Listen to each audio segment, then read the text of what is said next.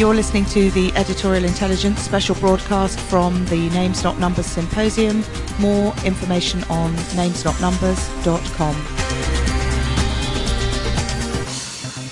Good to be here. Thank you, Julia, and, uh, and welcome to Names Not Numbers. Leo and I are going to do this by, first of all, I think just saying a moment, put, putting some of our own thoughts out there, and then um, ask our panelists to introduce themselves, and then we'll be sharing this and and, uh, and helping to pull out some of the questions. So, um, just my own, my own perspective comes from working in the venture capital arena um, with digital startups. And so, some of, the, some of the, the, the points that I was going to make were really from from that perspective. I think as we were discussing, we realized that sustainability can be discussed, it can be defined in many different ways. And I think for myself, I just naturally gravitate towards profitability because I make an assumption of, that if things aren't profitable, they can't be sustainable. Um, I'm on the board of a company called Vestergaard Frandsen, which actually uh, makes bed nets. They, they manufacture and deliver bed nets to the developing world. Um, but they do that um, so successfully and so uh, fantastically that they're able to do a lot of good in the developing world. For example, they just in the in the process of, of trying to get feedback on how success, sustainable the bed nets and, and life straws were, they just in a period of four weeks got a database of eight million people in Western Africa together, starting to build a, a platform to have a two-way conversation and to create uh, really to lift these people up. So they're a for-profit humanitarian development uh, company which is doing i would argue just a, an enormous amount of good because they're for-profit so I believe very much in that purifying flame of profitability. And I just wanted to suggest a couple of themes that I heard I think my panelists are going to echo. I think right now society is being redefined. It's being redefined by its entrepreneurs, by its individual capitalists, meaning not everybody is going to be working in big business. And, and I think the, the kids that are under 30 years old don't even think of themselves as working for anyone anymore. So I think that unit of trade is shifting to the individual. I think it's being, society is being redefined by digital business models, and that's central to creating high growth. And high growth is, is what makes society sustainable. And, um, and I think I'll say the rest of my points uh, for the discussion as we go through. Leo? Thank you, Julie. Yep, hello. My name is Leo Johnson. And above all, what I would love, first of all, to apologize for my, my black eye which I know is lowering the tone of this beautiful room substantially and is quite intimidating for the panelists. So I'd like to ask you to be especially sympathetic for the panelists who have to put up with it. I, I had a, um, a, a thing with a window in which it didn't, it didn't work out. It didn't work out because some people, try, some, people, some people tried to steal my daughter's balloons from the door, and I ran to the window to hurl abuse, but I didn't open the window in time. And that's what I was saying. Okay, that's obviously a lie. It was my wife. It was my wife who find. Okay. But anyway, so look, um, I, I, had a tiny dysfunctional sustainability consulting company that um, got bought a couple of years ago now by PricewaterhouseCoopers in a process that I now understand was more of a, an acquisition than a full-scale merger between our organizations. And that was, um, and, um, and, um, and in the last year or so, I've had the huge joy of doing some BBC World documentaries looking at sustainable businesses, which, you know, businesses that really are doing the stuff that gives you that tiny glimmer of optimism that business can deliver on stuff. With that, I'll stop, except to say, Juliet, this is the least sexy title I have ever come across in my life. It's impenetrable. It's impenetrable. It's like a lasagna of, of, of, meaning. You cannot wade your way through it. But the only people I am sure will manage to help us with this is this extraordinary panel that we've got here. So our job as co-chairs is, I think, is to let them interact with all of us in the room and to get, get some thoughts out to try to make sense of this question. So please, over to you, over to you, Matt. Brief introduction first. Okay, so hi, hi everyone. I'm Matt Peacock. I'm the Group Communications Director at Vodafone. Um, joined Vodafone last year. Prior to that, four years in the oil and gas industry. I've been a regulator in communications for a while, um, been around the telecoms and media business for some time, and I spent nine years as a BBC News correspondent a long time ago. I'm Lynda Gratton. I'm the Professor of Management Practice at the London Business School, and I'm currently researching um, a book about sustainable businesses. I'm writing a book, not just researching, I'm also writing it. Mike Wright, I'm Executive Director for Jaguar Land Rover, um, and the sales push has already been done by Julia, so I won't say any more. Uh, my whole career has been in the automotive industry, and uh, probably 80% of that has been with Land Rover. Uh, and our history is we've had a lot of uh, different owners over, over the last 20 years. So I've seen a, a number of different companies sort of nurture and look after our, our businesses. And of course, we're, we're with uh, Tata right now. So my background is primarily sales and marketing, although my current function is uh, looking after a number of central corporate functions, of which one is this um, unsexy uh, question in terms of how do we get sustainability uh, into a business as complex as the automotive world. Okay, so that's who we've got. And Julie, I propose that, I mean, this man here the, he's doing this for Jaguar, which is like a national slash international treasure. He's like the opposite of the parasite, like the least parasitic person you can imagine. He's making British, well, internationally British cars. So it's a superhero. Complete superhero. So, you know, this is the productive economy in front of us, sitting here. So what I propose is we hear from, from you, Mike. What, what's your take on this? After an introduction like that. Um, but it's, it's, it's, it's, really important that uh, uh, what Leo says about um, the automotive business and manufacturing. A lot of people think that manufacturing is just putting things together. But if you're not creating the product in the first place, uh, and that's design, innovation, technology, you've got nothing to manufacture. And one of the things that we've been doing in Jaguar Land Rover over the last uh, four or five years is saying we've got to regenerate uh, the product, what we call the product creation process. And part of that is to recognize that 80% of our revenue comes from outside of the UK. Actually, although we're a UK based company, the complexity of the world and the consumer world is a huge challenge for us. Uh, the person who buys a Range Rover Evoque in California thinks very differently about that product to, say, in Moscow or even here in the UK. The, way in which they view this subject of sustainability, however you define it, whether it's the profit motive, uh, a sustainable financial business, or increasingly the word sustainable is being used as a, as a kind of tag for environmental innovation. It's, uh, it's a very complex uh, uh, creation process that we have to manage. Now, as far as we're concerned, the, the question that's being begged up here is both. We, we have to be financially sustainable to pay for our own future. And that's not about making profit and pocketing profit the number of stakeholders that we have in terms of our employees, the suppliers that depend upon us on, for our business around the world, dealers, but most importantly, our customers, of which uh, even uh, on a small business like ours, we've probably got about 5 million customers around the world. They are part of the extended enterprise that we have to think about.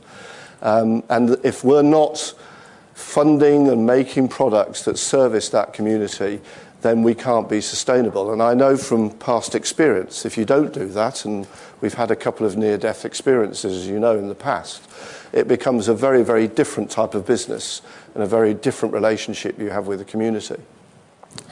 The other side of the equation is very much where is this climate change environmental challenge going to go, particularly for the automotive business. Uh, and there are all sorts of uh, quick solutions that have been offered. Legislators love saying, well, you should do this, you should do that, and that will solve the problem. But the reality, again, is very complex. And uh, we, in the company over the last two or three years, we've worked on three areas where we think that we can tackle the climate change environmental uh, uh, challenge. One is clearly on product, and I can talk over the next two days intensely about our product, but I'll just say one thing it's not about electric engines. Um, lightweight materials, other technologies are equally important to reduce CO2 or, or in, uh, reduce gas uh, implications. Secondly, it's about what do we do for our physical infrastructure. We have five um, uh, manufacturing and engineering centres here in the UK. Uh, we're going to build another engine plant uh, near Wolverhampton. And what is that? How do we do that in a way that's environmentally responsible as well as serving the purpose of being performing the function of making things. And what we want to do with the engine plant is to do both, to make it an excellence of an environmental, sustainable building, also being the, the, the world class engine facility that it has to be to make us globally competitive. And thirdly, it's about our, our people. Um, in fact, when I, was, when I first got the invite here, when it said EI, we actually have a program called EI internally that we've been running. Uh, so I thought I was on safe ground. But that is, that is all about uh, all of our employees, all of our stakeholders being involved in what we call the environmental innovation of the business. And, in, and frankly, if you don't engage all of our 20,000 employees and give them some freedom to do what, what they think is on that agenda rather than mandate it from the centre, you don't make progress. And uh, it's a bit like quality or a whole load of other uh. You will never reach the destination because the, the, the goal will always change, and always get higher. But certainly in that context, uh, we, we feel that by liberating employees to think about things, come up with initiatives, uh, we actually had Gary Neville come and present our Environmental Innovation Awards a couple of weeks ago. And some of the things that came up from the, from the heart of our business were much more powerful than we could have done in a, in a, in a planning session at the centre. So liberating our employees and our stakeholders is, uh, is another method. So uh, that's our perspective. It's very complex, but it's both the financial sustainability of the business and recognising the environmental implications. Excellent. Thank you.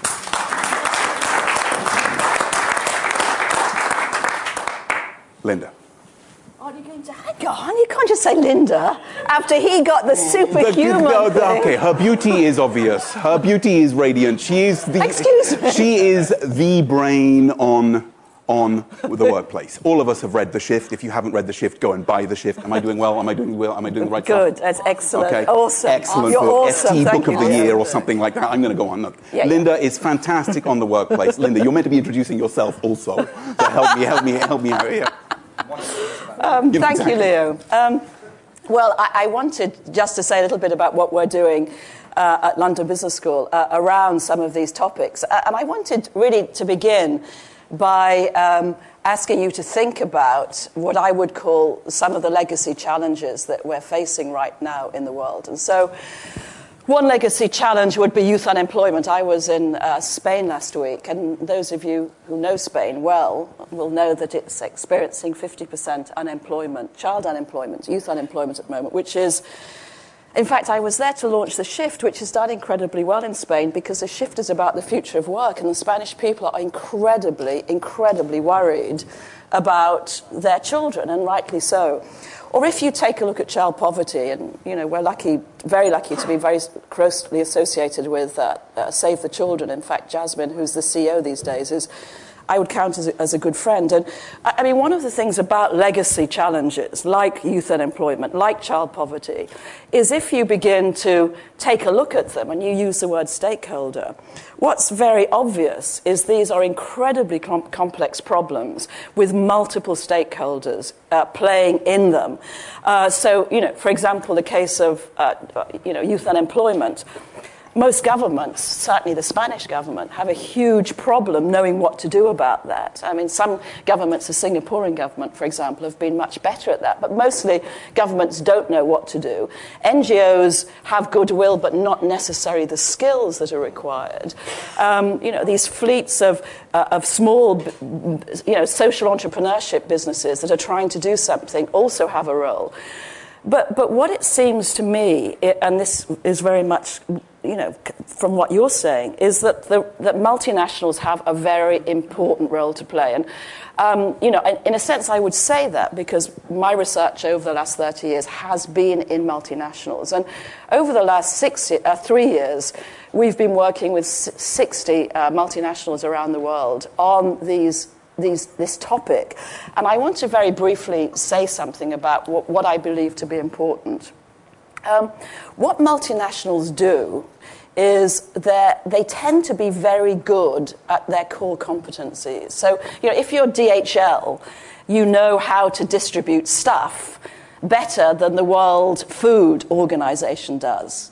Um, you know, if you're Tata Consulting Services, you know about how to train people better than the Indian government does.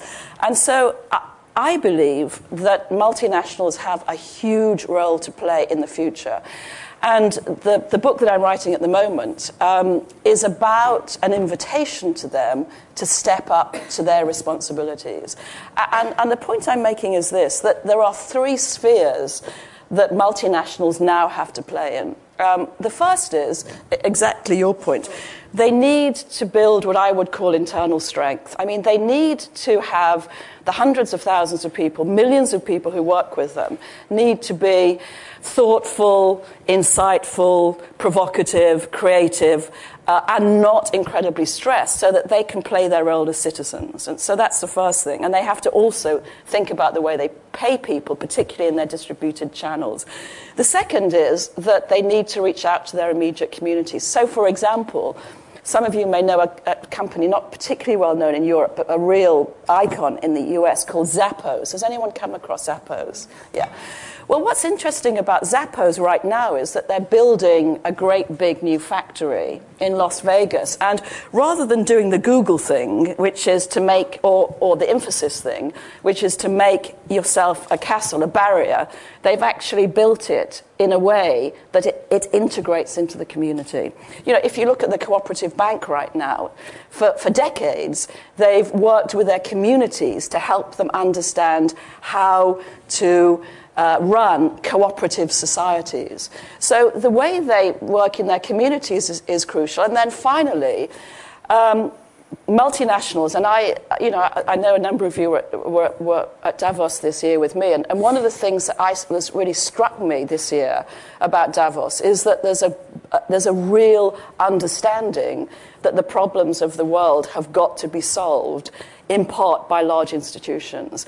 And so they have got to step up to think about those large uh, challenges. And we're beginning to see that happening. And again, the way that I would invite them to think about that is to think about the notion of core competencies, for them to use whatever it is they're good inside to use it outside. So, for example, one interesting thing that Google is doing right now, because Google, as you know, is very good at connecting people, and it's currently connecting about 300 of the world's most violent gang members, ex gang members. And that was a very big deal connecting them, by the way, because you have to find them, and then you have to understand what they're doing, and then you have to connect them. So, so they're doing that. Infosys and Wipro and TCS right now are training about a million teachers in India. Because India education system, as some of you know, is just in a horrible mess right now. So, you know, there are opportunities. DHL, as you can imagine, is working with the World Food Organization. So there are opportunities for organizations to leverage their internal core competencies into the uh, external, the big challenges that we face in the world right now. And to do that, they have to understand A, that collaboration is more important than competition, and B, that the resources of the world cannot continuously be used without being regenerated. And there are a new uh, generation of CEOs who are, uh, who are coming up now who are very, very clear about that. So I feel a lot more positive about that than I ever would have done 10 years ago. Fantastic. You had some ideas about um, um, the role that Vodafone is playing um, in its in its global reach, precisely building on very uh-huh. nicely, I think, from from what Lynda has talking about there. Can you share that with us? Yeah, sure. So, I mean, I think the, the first thing I would say is that there is a tendency, particularly with big companies, to think that because they do sustainability with a capital S, they are sustainable. And uh, that isn't true. Um, just to illustrate that, before I will pick up on the point that, Lynda made, but to illustrate that, just a brief anecdote. As uh, some of you know, I, flew in late last night from Athens. I spent most of this week in Greece. And um, I was reviewing what we are doing in Greece with our local communications team. And one of the points they made was their big priority is the social project focused on the Orphanage and Fostering Association in Greece, which we support. And I said, okay, fine, that's interesting, interesting sustainability project. Why are we increasing our support? Answer because in the last year, the number of children going into those orphanages has doubled. Um, and we've also found in the last year that two thirds of those children are placed there for, quotes, financial reasons. These kids are being brought to the orphanages by their parents because the parents can't afford to, fo- to feed and clothe them anymore. Um, and this is a country where you've seen a 60% increase in the suicide rate in the last two years, where you have families of five or six people living on 600 euros a month, who are soon to see that reduced to 400 euros a month, where teachers are reporting children fainting in the class during the day because they've missed one too many dinner or one too many breakfasts, um, where you see long queues of pensioners in the streets outside the electricity and the gas offices queuing to ask for their power to be turned off because they can't afford to pay the bills. So the point there is that sustainability is not about funding the orphanages, important though that is. It's about understanding the world of the parents who bring the kids to the doors of the orphanages. And where, where companies, particularly big companies, fail to be sustainable, it's not because they've failed to create a department called sustainability with a director and a manager and heads of and so forth. It's because they've lost sight of their customers' lives. They've stopped walking in the shoes of their customers. They've stopped thinking what the customers need. Um, and it's a constant risk for all big companies. Big companies are hard to change. They're like societies, they take a while to understand that the world has moved on. And it's no coincidence that if you speak to chief executives, they spend more and more of their time on internal cultural change, exactly to Lynda's point, to try to force the organization every day to understand what are the people out of the window needing, feeling, doing. Because if you lose that, you lose your license to operate and you die. And perversely, in a way, where companies make the greatest difference, exactly to Lynda's point, is where they see an opportunity to make money, but they see an opportunity to make money that happens to be incredibly sustainable and transformative for people's lives. So, one small example in my industry, in my company, is a thing called M Pesa. M Pesa is an alternative currency uh, which we created. It was created basically by one guy who had the idea in our business in Kenya, um, where millions of people have no access to banking. They have no means of saving money in case they hit a problem in their lives. And we use airtime, mobile telephone airtime, as a currency. It's secure, it's tradable, it can be held by a third party. And from an idea, that idea in Kenya has grown to something that now represents every, every month 680 million transactions, and the equivalent of 20% of the GDP of Kenya is passed through people's mobile phones. There are entire businesses that have been created, m- medium sized enterprises that have been created purely through M Pesa. Now, I'm not being disrespectful of sustainability professionals when I say this. I hope I'm not one, by the way, as you probably have worked out by now. Um, I think they would agree with me when I say this. That idea was not created by the sustainability department. That idea was created by the people in the business who spent their lives walking around talking to customers and realized here's a need that we can meet. And it is genuinely transformative. So I think the challenge for business actually is to look out of the window more and is to badge what they do less something that you would call sustainability with a capital S on that title up there and never to lose sight of what their customers need in this very difficult world. Because I would add to the list that you raised about the, the individuals who are shaping our universe, the most powerful force shaping certainly the developed world right now is the unemployed graduate, of whom there are an astonishingly large number. And in this country alone, this country is wealthy and prosperous. We have 89 graduates trace, chasing every job, and research this week shows that a third of them who get a job are doing a job they could have got um, without GCSEs, menial labour. So that is the challenge, and it's a big one that certainly large companies are conscious of, but it's very difficult. Thank you. Yeah.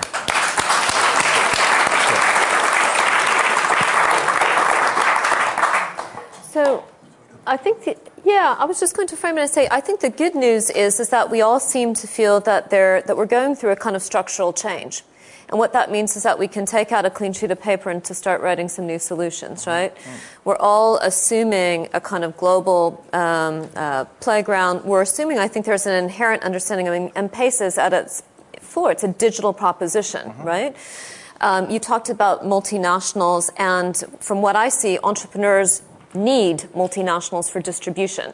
The days are over where any, any venture capitalist is going to give you 50 million to acquire 50 million customers. You're going to have to do a deal with a big company to, to roll that out. And so I think, um, I guess I'm interested in exploring what those solutions specifically are. And I think it comes down to who's the regulator, right? What role does government play? Because we're assuming that government plays a big role, and I just wonder whether or not it really comes down to stop asking the question about what's government's role and, and looking to other kinds of bodies to self-regulate. There should be a pretty light touch government role. Well, I'm just, you know, I'm just throwing that out. I'm just throwing that open to. to I suspect, that, by the way, that Julia's not exactly just throwing that out. That you got a, you got a view on that. No, one. no, no, no. Actually, I'm because I read in the FT yeah. a little piece you said where you were at Barcelona Airport once. Barcelona Airport. And you picked up this book by a lady called Ayn Rand. That's true. Extolling the virtues of the governmentless world and how that has been the most influential book in your lifetime. It, Atlas Shrugged is an amazing book, but I'm not the only one who feels that way, though. Yeah. But you do feel that there shouldn't be a role for the government. It's about I, liberating the individual entrepreneur, and the less government, the better. Well, like Julia, I think that's the thing that Julia and I have always had in common. Like Julia, wait, you're, you're, you're, not validating this argument by saying that Julia agrees with you. No. Is that is that is that your position? I, I, I get the sense you're trying to corner me. we have the chairs. And actually, what we'd really what we'd really love to do, what we'd really love to do is throw this open to the room. We'd love to throw this open to the room. You've got various views out here, please. Leo, uh, good to see you outing Julie as a, a what was it? A, is a Randy? Is that what someone? Excellent, excellent. Just, just, so you know, I like the book, but I'm not a follower of Ayn Rand. Just so I don't want that to get. Uh... I mean, how easy is it to talk about sustainability when the imperatives on big corporations are actually a lot to do with financial engineering, a lot to do with the thing that Vodafone's come in the news about Switzerland, for example, this week. And in your business, for example, you know, advertising cars on empty roads, when actually, presumably, one of the sustainability challenges we face is traffic management and transport policy. And how, do, how does the Range Rover Evoque kind of fit into that context sustainably? Mm. Is that something you know, you're always going to think about tangentially because actually the real imperatives on the business are being driven by CFOs?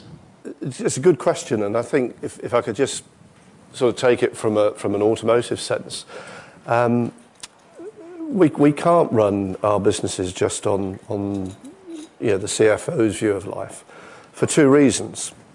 One is um, to the point that, that Mark was making. Uh, customers at the end of the day decide what they're going to do and customers um, have a lot of a lot of power these days. Um, I can only speak about my industry, but I think something that's happened over the last 10 years with the growth of the internet, uh, information flowing much, much more freely. The power that people think that multinationals have on the end consumer, I think, is vastly overrated. Uh, the consumer is a very, very clever, quite rightly, uh, individual now and has choices and makes those choices in a very informed way. So the first reason is the customer will decide what he wants or she wants, what's, what's suitable for him, and put it into the context of their, their life and their environment. And interestingly, we did a lot of research about the, uh, the Range Rover Evoque uh, in, in, in, cities. In fact, our whole launch um, for, the, for the car didn't have a single advert until we started making it we actually launched the car using social media and particularly focusing on, urban areas and metro areas to make sure that you know, we could connect with their, expectation of what a product like a Range Rover should look like in that new context for us. So I think businesses can, move into another area leveraging, leveraging the technology. The other reason the CFO doesn't um, have all, all the power as we've been through those days. You know, it, this, this view that businesses are just run by the finance, I mean, there may be some, but my experience of most mature global businesses now is that the boards are fairly spread. The CEO has a whole host of agendas to deal with, both internally and externally. And it's almost that the financial outcome is a result of all those other efforts rather than focusing on the financial objective first and then doing something about it. And those, those are, in a financial sense, the sustainable businesses. Those are the ones that stay around. I'm curious as to what, to what degree you mentioned social media, and I think the idea you mentioned the customer centricity is that a lot of that has to do with how much data you capture, right? And, and you become, over time, partially a data business in terms of your knowledge of your consumers, being able to predict better, which is what the question was. How do you predict uh, accurately? Well, I, you can tell from my age, I'm not an expert on things like Facebook and, and, and all that, but there, there are some interesting views emerging about the power that, if I'm using a cliche, I apologise, but Facebookistan. You know, there is, there is an interesting proposition, may happen, may not, talk about governments, that in 10, 15 years' time, if there's 800 million people on Facebook, all connected with each other, all talking to each other, you know, why shouldn't they have a seat at the United Nations? Mm-hmm. Is, is, is, is, a view. Um, and I think, you know, those are the sorts of, and, and technology and these new innovations move so quickly nowadays, you've got to be a fast corporation to keep up with them. Uh, and the customer data thing is hugely important. Mm-hmm. And customers, if they're, if they're with great brands, if I can use that phrase, they want to be part of the brand experience. Yeah. It's not us controlling them. And Vodafone, I'm sure it's the same. Um, you know, both are great brands. If you speak to customers, they're tremendously enthusiastic. They offer so much in terms of feedback, particularly emotionally, actually, not in a rational sense. And that's a very powerful relationship that we wouldn't want to give up. Okay, so we had a response, which really it's sort of the customer who's got the right to decide, and you're just honouring the customer. Can we get a quick? Because you also made some very good, yeah, interesting points. Just, quick, and then just, just I, I, it's a very interesting and important point. I mean, CFOs do not run companies, but actually, what underlies this is a much broader disconnect. So. I'm just on the sort of point of facts. I mean, a lot of what's been said about Vodafone attacks, vast majority, is just materially untrue. But the reason why it's being said is very interesting. The reason why it's being said is because um, there is huge amounts of complexity in international tax law designed there for a reason. Remember that governments market against each other internationally to try to attract business in, that creates tax codes that, gov- that companies then navigate to seek to optimize their tax position entirely legally and are encouraged to do so, as it were, by the international model. Now, that's been going on forever and is done by all, all companies. That's, that is completely standard practice. The reason why we're in the news is because the numbers are so much of a quantum higher than the norm, dating back to one acquisition uh, 10 years ago in Germany, which was 112 billion pounds, that yielded huge losses that in turn have a consequence in terms of our tax position. But that's actually not the disconnect. The disconnect is between why companies are doing this, which is about fiduciary duty to shareholders, because ultimately corporate tax is just an input cost for a company it's passed on to the customer at the end of the day, versus returning funds to shareholders, which are supposed to be, in the popular capitalism model, the reason why everyone goes, okay, fine, multinationals that yield, in our case, 24 billion pounds in the last four years returned to shareholders. Half our shareholders are UK based. Every UK investment fund and pension fund is a Vodafone shareholder. Ergo, theoretically, millions of UK savers and pensioners benefit directly from everything you just said. But it doesn't feel like that. And it doesn't feel like that at the moment because people are worried about their jobs, they're worried about their future, they're, they're worried about their kids, and they feel increasingly disconnected from the companies, the big companies that sell them services. And that is, I think, the underlying factor. Ultimately, I mean, our, our feeling about all of this is that where you have a product that people love and trust and respect and are fully comfortable with as an industry, these issues are much less to the fore. Where there is a sense of disconnect, back to the points I made earlier in my introductory remarks, that's where the problems begin. Um, Mark Walport from the Wellcome Trust, but I'll also put on an India UK CEO forum for this question. So, sustainability means a lot of things, and it's difficult not to agree with Julie that if you don't make a profit, um, you can't sustain yourself. And I'd be interested actually to know who pays for the bed nets, but leave that aside for a second. Is the fact that Vodafone makes a lot of money for UK shareholders from India, the quid pro quo for the fact that Ratan Tata now owns Jaguar and Land Rover. and in terms of national sustainability, which is obviously an economically important question at the moment, does it really matter that we have actually lost? Where do the profits now go from? Jaguar Land Rover profits. The Tata is a really interesting company, actually. Very interesting company. Um, and one thing about Tata is actually their raison d'etre. If we're talking about sustainability, I don't know a, better global company where the whole ethos of the company is to return something back to society. Something like 4% of the gross revenue goes back into projects that are about contributing to the society, largely about rebuilding India, but others around the world. The other thing they do is Jaguar Land Rover is owned by actually Tata Motors.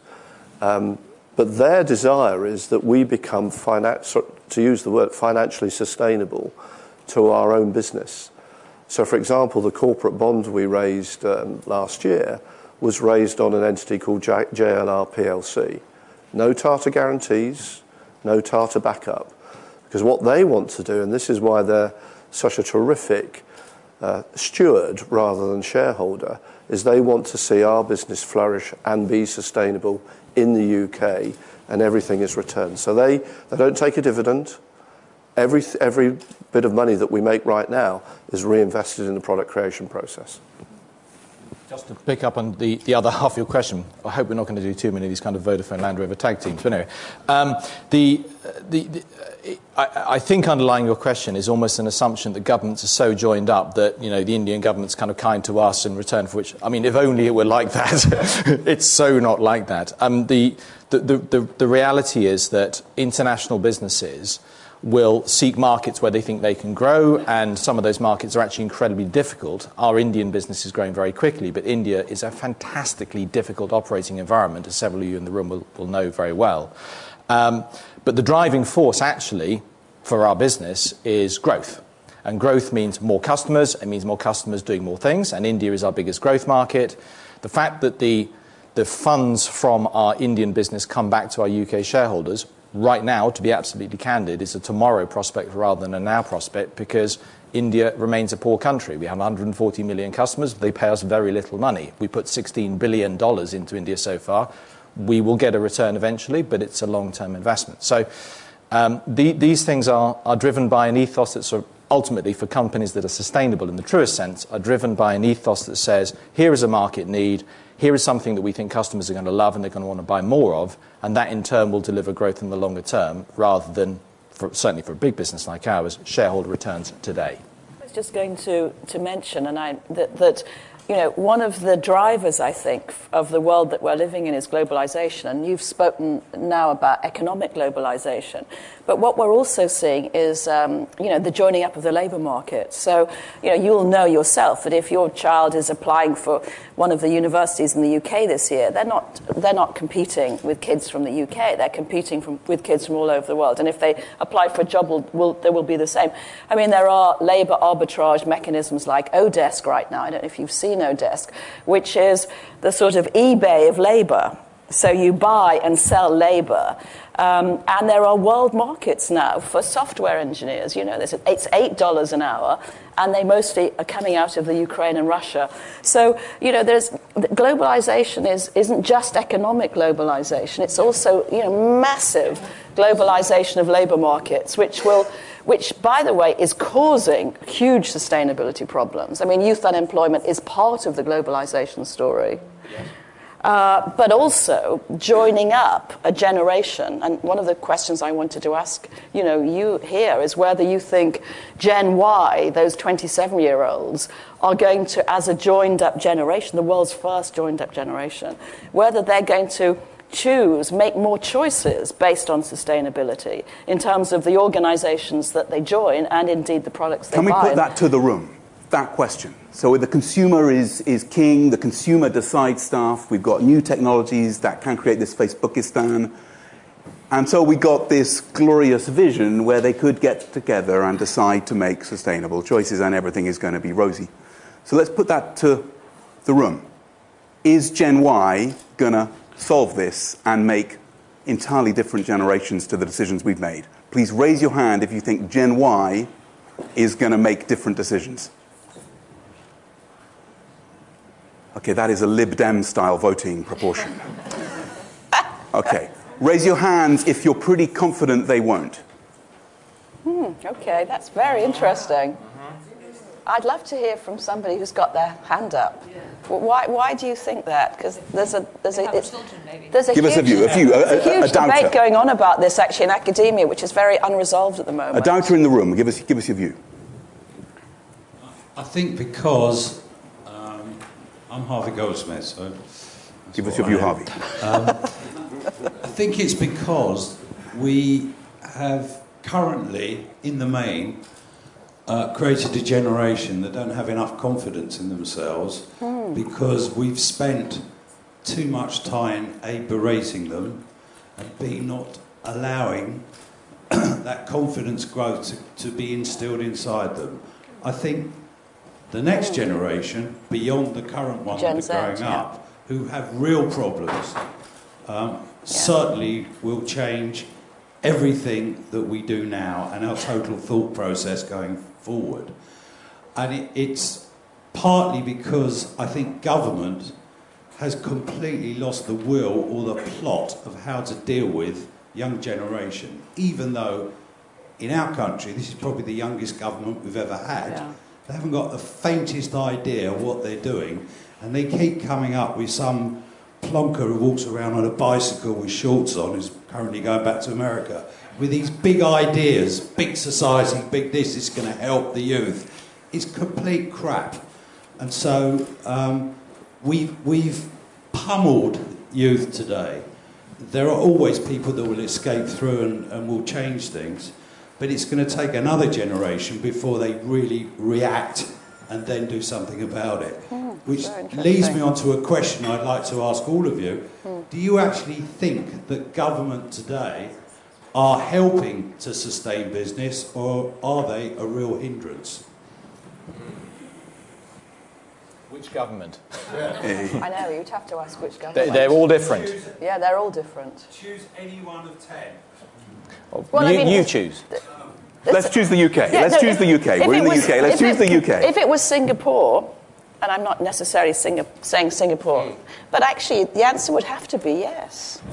You know, the, the answer in Singapore, I mean, there are governments around the world who are absolutely linking up uh, universities. I mean, that's one of the reasons why Singapore has such low uh, youth unemployment, by the way, one of the lowest in the world, is because the government, in fact, I'm on their advisory panel, so I know this, um, they link universities with corporations and they ask a very simple question of the corporations. They say, What is it you would like people to do in the future? And you say, I want this set of skills. And they went to universities and then say, Could you now do that? And then they say to young people, By the way, if you want to get a job in the next five years, this is.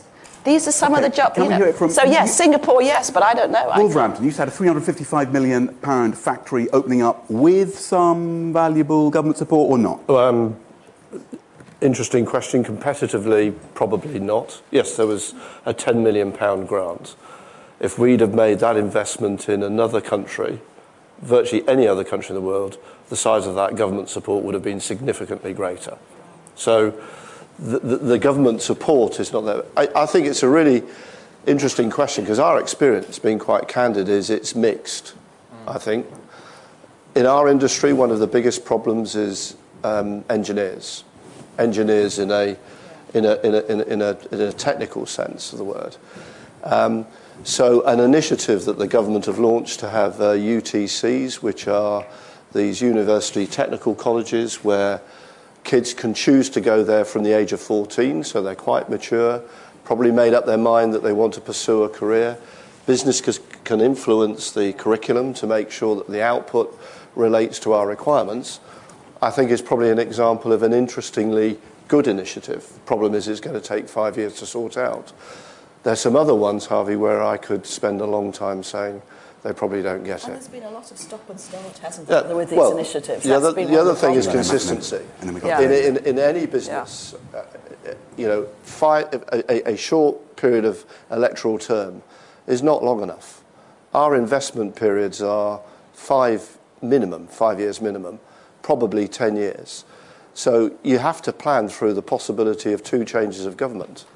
And if that's a change of political persuasion as well, it's very difficult to make okay. really robust questions, decisions. Questions stacking up. So let's rattle through. Lynda, then. Can then, I just say one thing, which is about China? I mean, one of the interesting things about China, which I think is you know, very worrying for those of us who've got children who have been competing as, against China, is that Chinese corporations, their role is to build Chinese society. I mean, that's absolutely straightforward.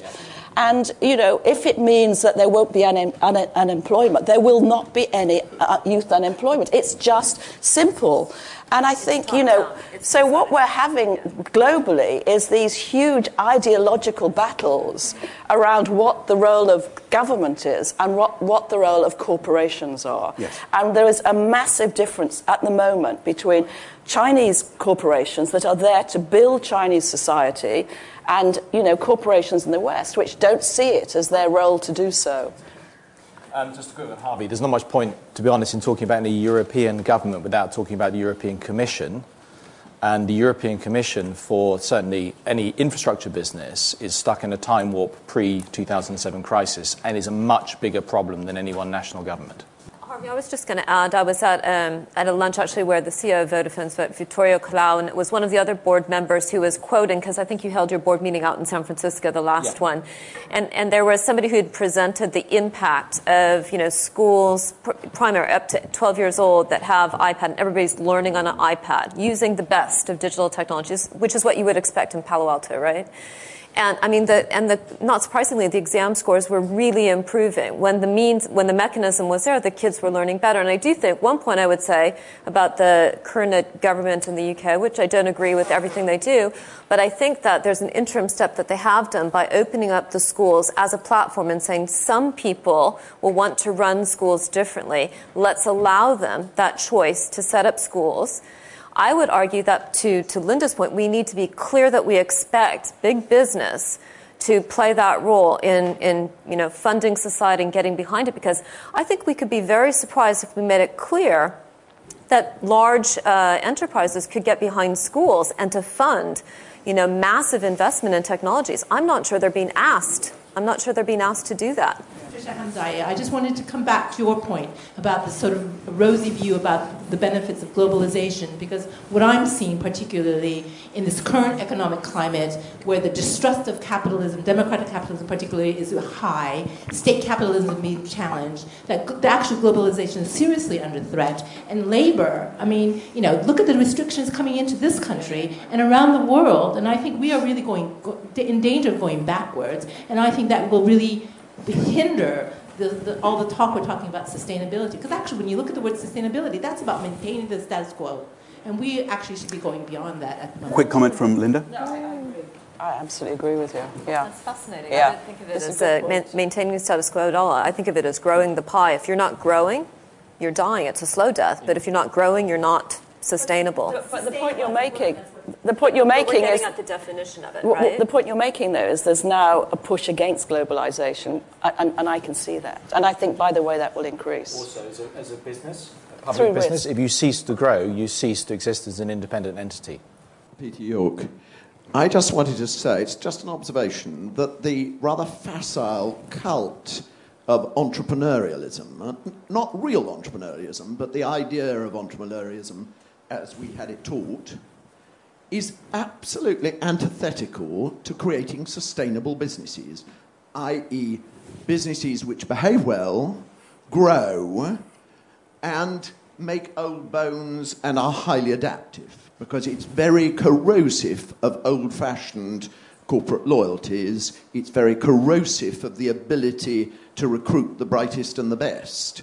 It's very, it fosters a culture of um, financial engineering. So, entrepreneurialism, as recently taught, the rhetoric of new entrepreneurialism makes sustainability impossible. When I mention entrepreneurs, I'm talking about the 4.8 million SMEs in this country. And Nesta, the innovations agency in the UK, has twice done a report that shows that the 6% of all companies which are defined as high growth, so some percentage of those 4.8 million SMEs are high growth businesses. They create 54% of all the new jobs. I don't see how that can be corrosive. There's bad entrepreneurs out there just like there's bad people. I don't, the, the group of people that we work with um, that are building digital businesses, I don't see a lot of financial engineering. I just see 100 hour work weeks amongst all of them, building businesses that are. Rhetoric and delivery. I'm not talking about British SMEs. It's been waiting longer than I have. Oh, so you're doing it on his behalf. very good. At home, she's called the authorities, so that's good. Um, Andrew St George, nobody has given an example of a sustainable company, so here's one. It's been in business for 128 years, 21 million customers a week, 80,000 employees, a supply chain in the UK of 250,000 and worldwide 2 million. Yes, it's Marks and Spencer, the largest clothing retailer in the UK. And our experience at M&S when we launched Plan A was that we would put 40 million a year to spend on being more sustainable. The result is that we have saved 50 million pounds on average every year of Plan A. Wow. Every time we do the right thing, we make more money. Is, the, is there a follow up family question? Was that just a support? I put my hand up with the first round of people to say that I think the youth will change things. And one example is, particularly through new media, um, the organisation Avaaz that brings together hundreds of thousands of people online with issues that then the government are being forced to address, which recently um, did a, got those people together through Avaaz, through all sorts of different things, and said, if you're not happy with your um, electricity and gas providers, sign this petition. And now they've got hundreds of thousands of people as a sort of group that they can go to, all the gas and energy suppliers, saying, we object to the high prices. So people are coming up with really creative ways of, of joining together and then having influence on governments. You know, maybe, maybe government, governments are passe. Well, and also just to react to that, I think people are finding ways of just reacting to good behavior and bad behavior. And in a world where we need to drive growth, we see examples of Marks and Spencers. You hear something like that, you want to go to Marks and Spencers. You hear examples of the banks that were selling, uh, mis-selling PPI insurance. I tell you, it's enough to want to change your bank if you went through that experience. You know, you see examples of that, and you change your behavior as a result. And, and that's why I think the sustainability has to be tied to growing the pie. Because that's the only way that you get, you know, parents to be able to take care of their kids in, in Greece is if everybody has a job, if the economy is mm-hmm. growing, a lot of these things take care of themselves It might be helpful if people say what they mean by sustainability, because it seems to me from this discussion that everybody's choosing to define it in their own way. And perhaps yeah. if we could define it a bit more closely, we might have a more rigorous discussion. Aye, aye, aye. Yes, aye, aye, aye. And it will take hours. Yeah. It will take hours. Okay, let's, give, let's throw down the gauntlet in less than 10 words. Less than 10 words. It, and less it, than 30 seconds. It, it's, it's, it's, it's, it's financial and environmental, and it's the survival and the growth of the business. Excellent. It's, it's, it's human capital, and it's uh, the creation of innovation and sustaining human, human beings. Are you growing the ecosystem you're in or not? Enhances society, enhances community, enhances returns to shareholders, all three.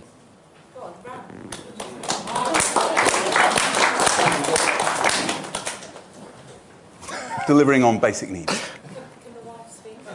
With the wife, sorry. Yeah, wife, sorry. wife, wife. No. Um, Mary Loudon, I've just two things. One is I wanted to just respond to something Lynda said about uh, China. If you want no unemployment, it's simple. Um, there are jobs for everyone. It's easier for the Chinese to expand for the very simple reason they currently have more space. When they run out of space because they've built on it, they will have a different set of problems.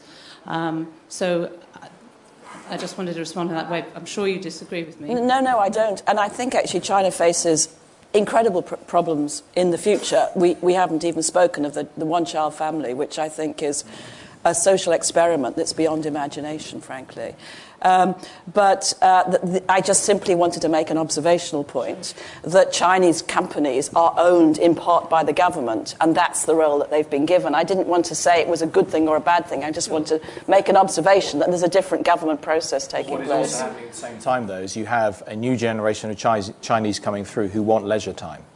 Who want to have a different lifestyle. You see inflation rising and so forth. So it's, it's, it's, it's, not, a, um, it's not an endless conveyor belt. Uh, there was just one other tiny thing, just Harvey, but maybe we could talk about this after. Harvey made the um, comment that we've, uh, the, the, youth, the generation Y, has been a, a, generation that's been berated and is therefore underconfident. I'm, I'm interested in, in why Harvey thinks that. I'm not disagreeing at all. It's disturbing as a mother of children who are aged 11, 9, and 5. Who are the next Gen, Gen Z, they're fine. Does anyone, yeah, by the way, agree, does anyone well, agree with fine, Harvey? But it's a, it's a different generation. People here yeah. Do people agree yeah. with Harvey? Are yeah. we berating agree, the? Have we yeah. berated our youth? Are they berated? And if so, in what way? are they berated or are they coddled? Or both? Well, we've coddled them and then we've stopped them. And then we berate them. And then there's no jobs for them. I, I think, can I ask? Looking ourselves, it's not pretty. You and I are on the same page on this. The problem is, is we're not looking at ourselves, but then we're asking our children to take responsibility. Yeah, for things I we mean, do.